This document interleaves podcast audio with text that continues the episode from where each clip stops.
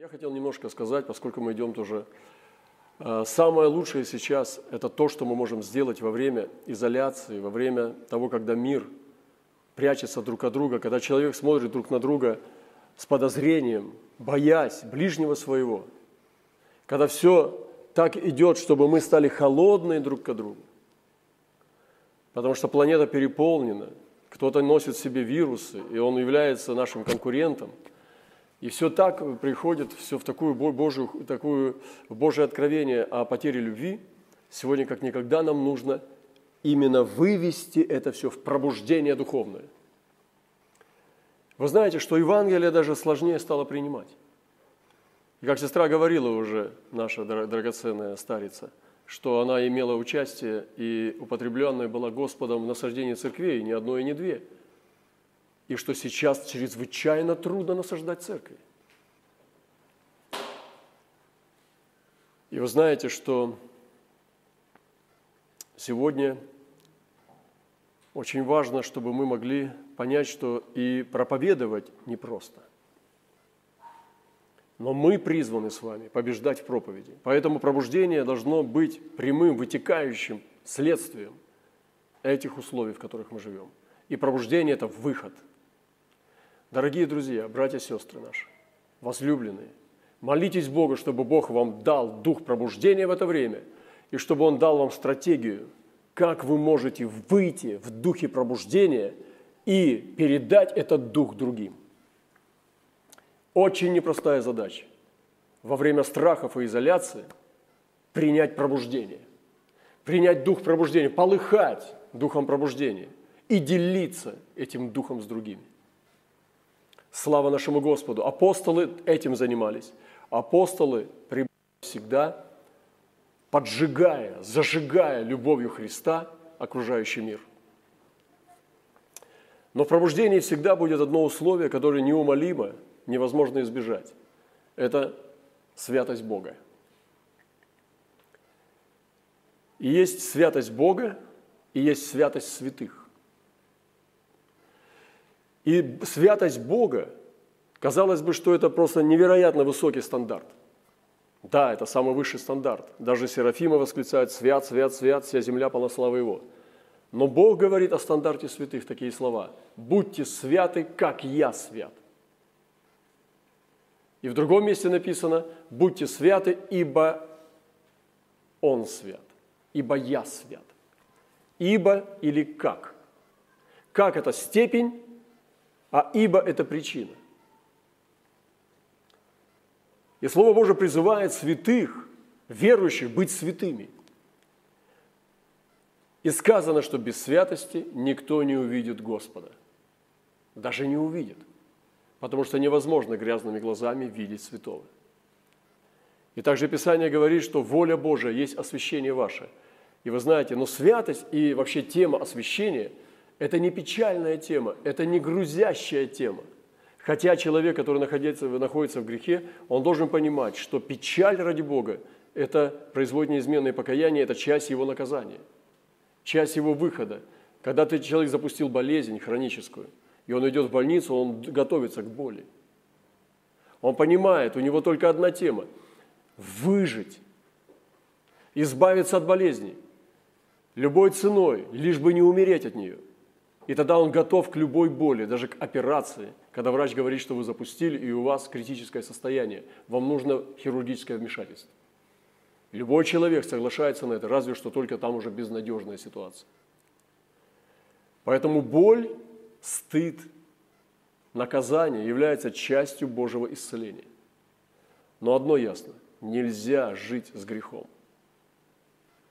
Если ты научился жить с грехом, ты обманываешь самого себя, ты обманываешься, ты теряешь время зря, ты продолжаешь идти ложным путем, обманываешь людей, обманываешь себя, обманываешь Бога, но Бога невозможно обмануть. И поэтому написано в Писании, что нечистый Царство Божие не наследует. Пробуждение придет через освящение, и освящение является всегда сопровождающим и причинным следствием пробуждения. Пробуждение само дышит святостью. И когда человек начинает искать, он начинает выбрасывать грехи своей жизни, он начинает карабкаться, чтобы победить грех, это значит, он идет к пробуждению. Дьявол хочет в это время особенно его опечалить. Он хочет его разочаровать. Он хочет ему солгать, что ты не призван, что ты вообще не избран. Просто уходи, потому что не твой путь. Если человек послушает эту ложь, он сам будет виноват, что он слышал больше сатану, чем голос Божий. И Господь говорит, придите ко мне, все труждающиеся обремененные, я приму вас. Он не изгоняет вон. Но святость – это то, что является природой Бога. Ты не можешь грязь впускать в свой дом. Ты оставляешь его на пороге, очищаешь человека и потом вводишь во святое. Я хочу сказать вам не только познание, не надо быть сильным пророком сейчас, что сейчас в народе Божьем во время самоизоляции умножилась и повысилась степень греха в народе верующих. Потому что люди меньше служат, больше сидят дома, больше съедают еды, больше смотрят интернет. И когда ты смотришь, и у тебя нет такой твердой дисциплины, то, конечно же, сложнее устоять в чистоте, нет общения, кровь Христа не протекает, все через онлайн, то очень сложно человеку устоять в святости. И это задача дьявола – нас отделить, изолировать. И хотя мы можем изолированными быть телами, но духом мы должны быть вместе.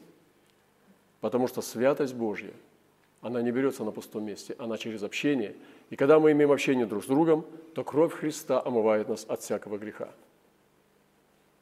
И сейчас повышается степень греха в народе верующих. Скажу, коснусь одного такого греха, как греха Малакии.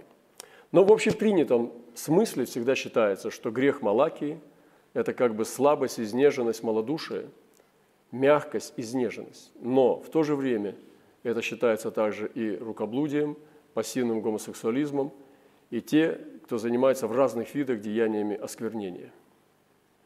Писание говорит – не обманывайтесь, не блудники, не идолослужители, не прелюбодеи, не малакии, не мужеложники, не воры, не лихаимцы, не пьяницы, не злоречивые, не хищники Царство Божие не наследуют. И такими были некоторые из вас, но омылись, но осветились, но оправдались именем Господа нашего Иисуса Христа и Духом Бога нашего. Дорогие братья и сестры, некоторые люди, они живут в этом.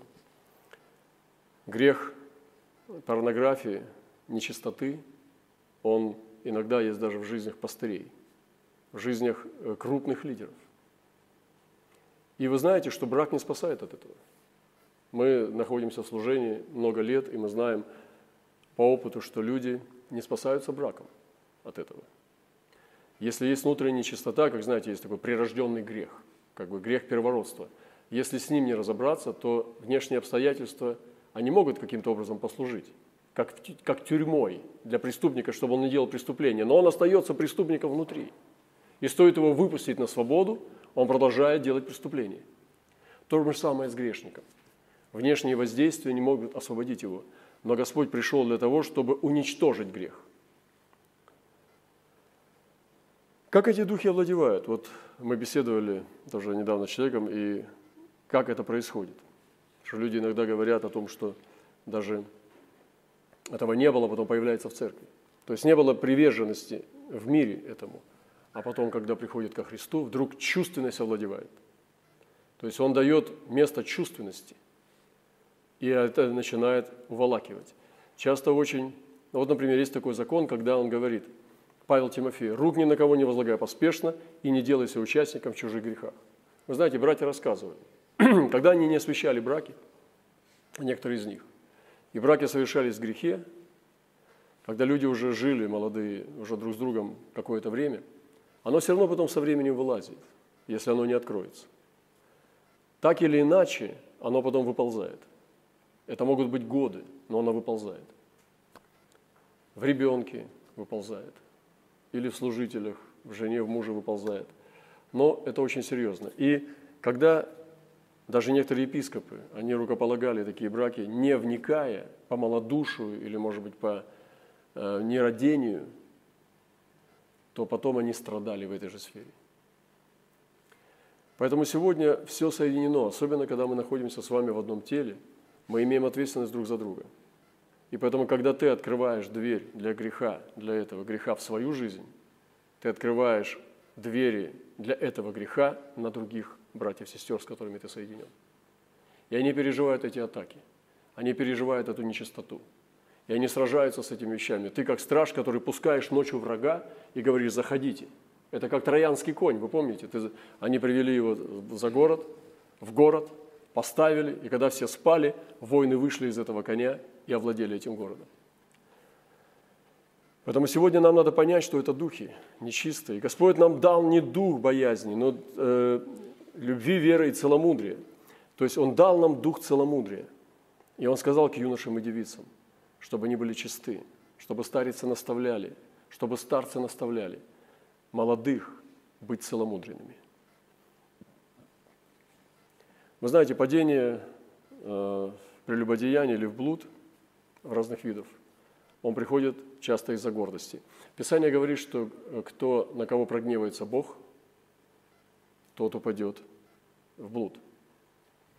То есть, другими словами, не то, что Бог пикает туда, толкает, но когда человек, он гордится, и часто бывает, что это дух гордыни ведет человека, чтобы его остановить, допускается такое. Но одно ясно, что ноги ее, блудница написано, находятся в самых нижних этажах преисподней. И если взять э, в преисподней, что там есть этажи, то э, нижний этаж, он наполнен ногами блудниц. Это очень страшный грех, который оскверняет тело. И написано, кто разрушит храм Божий, а вы храм Божий, того покарает Бог. И сегодня мы должны, особенно в это время нечистоты, когда саранча идет и жало на хвосте, когда она поражает этим жалом, когда эти, такие образы именно нечистоты, когда эта саранча с жалом на хвосте, она идет и поражает только людей, не деревья, не скот, не животный мир не страдает от этого греха, а именно человек. И когда ему удается войти в Церковь Божию через эту нечистоту, и народ Божий поражен в совести, в дерзновении, этот грех крадет дерзновение. Божьего народа перестает быть чутье Духа Святого. Эта чувственность, она заволакивается, и это как проказа, как этот псориаз, который покрывает всю твою кожу. И человек не может уже быть открытым для людей Божьих, потому что уже даже и жениться-то не может. Замуж выйти очень сложно, когда человек привыкает к этим вещам. Поэтому сегодня Господь хочет очистить. Если идет эта чистка сегодня здесь, в Церкви Божией, особенно во время вот этих изоляций, пандемии, порнографии, нечистоты, гомосексуализма открытого, то мы сегодня, дорогие братья и сестры, должны противостать этому греху. И, как сказано в Писании, что и придет мерзость запустения. Это и есть мерзость запустения. Когда в церкви человек Божий привыкает уже к этому, когда он ничего с этим не делает, когда это становится цикличным повторением, когда это становится частью его жизни, просто циклы меняются – это получается, он пребывает в этом. И Господь хочет сегодня избавить. И я сегодня, конечно, должен говорить о крови Христа. Я сегодня должен говорить о молитве. Я должен говорить сегодня об изменении э, стиля жизни, где нет места греху, где нет места похоти. Вы знаете, некоторые люди любят нежиться в ванной. Они лежат, ну, солдаты так не любят. Я ничего личного не имею, может быть, я не буду входить на вашу территорию в этом плане. Это личное дело каждого. Но мужчина, который нежится в пенке, там, ну, как бы, я понимаю, ты, ты там спортсмен, ты воин, ты прошел такие окопы в Афганистане. Тебе сейчас за всю пенку надо отомстить. Ты, ты мне надо, ну, ты должен не, не жить полтора часа, только подливаешь горячей воды, нежишься в пене, весь просто в шампунях. Читаешь книжки там. Мне кажется, для воина Божьего как бы это, ну, немножечко неприемлемо, мягко говоря. Быстро ших-ших-ших полетел, вжух, и в строю.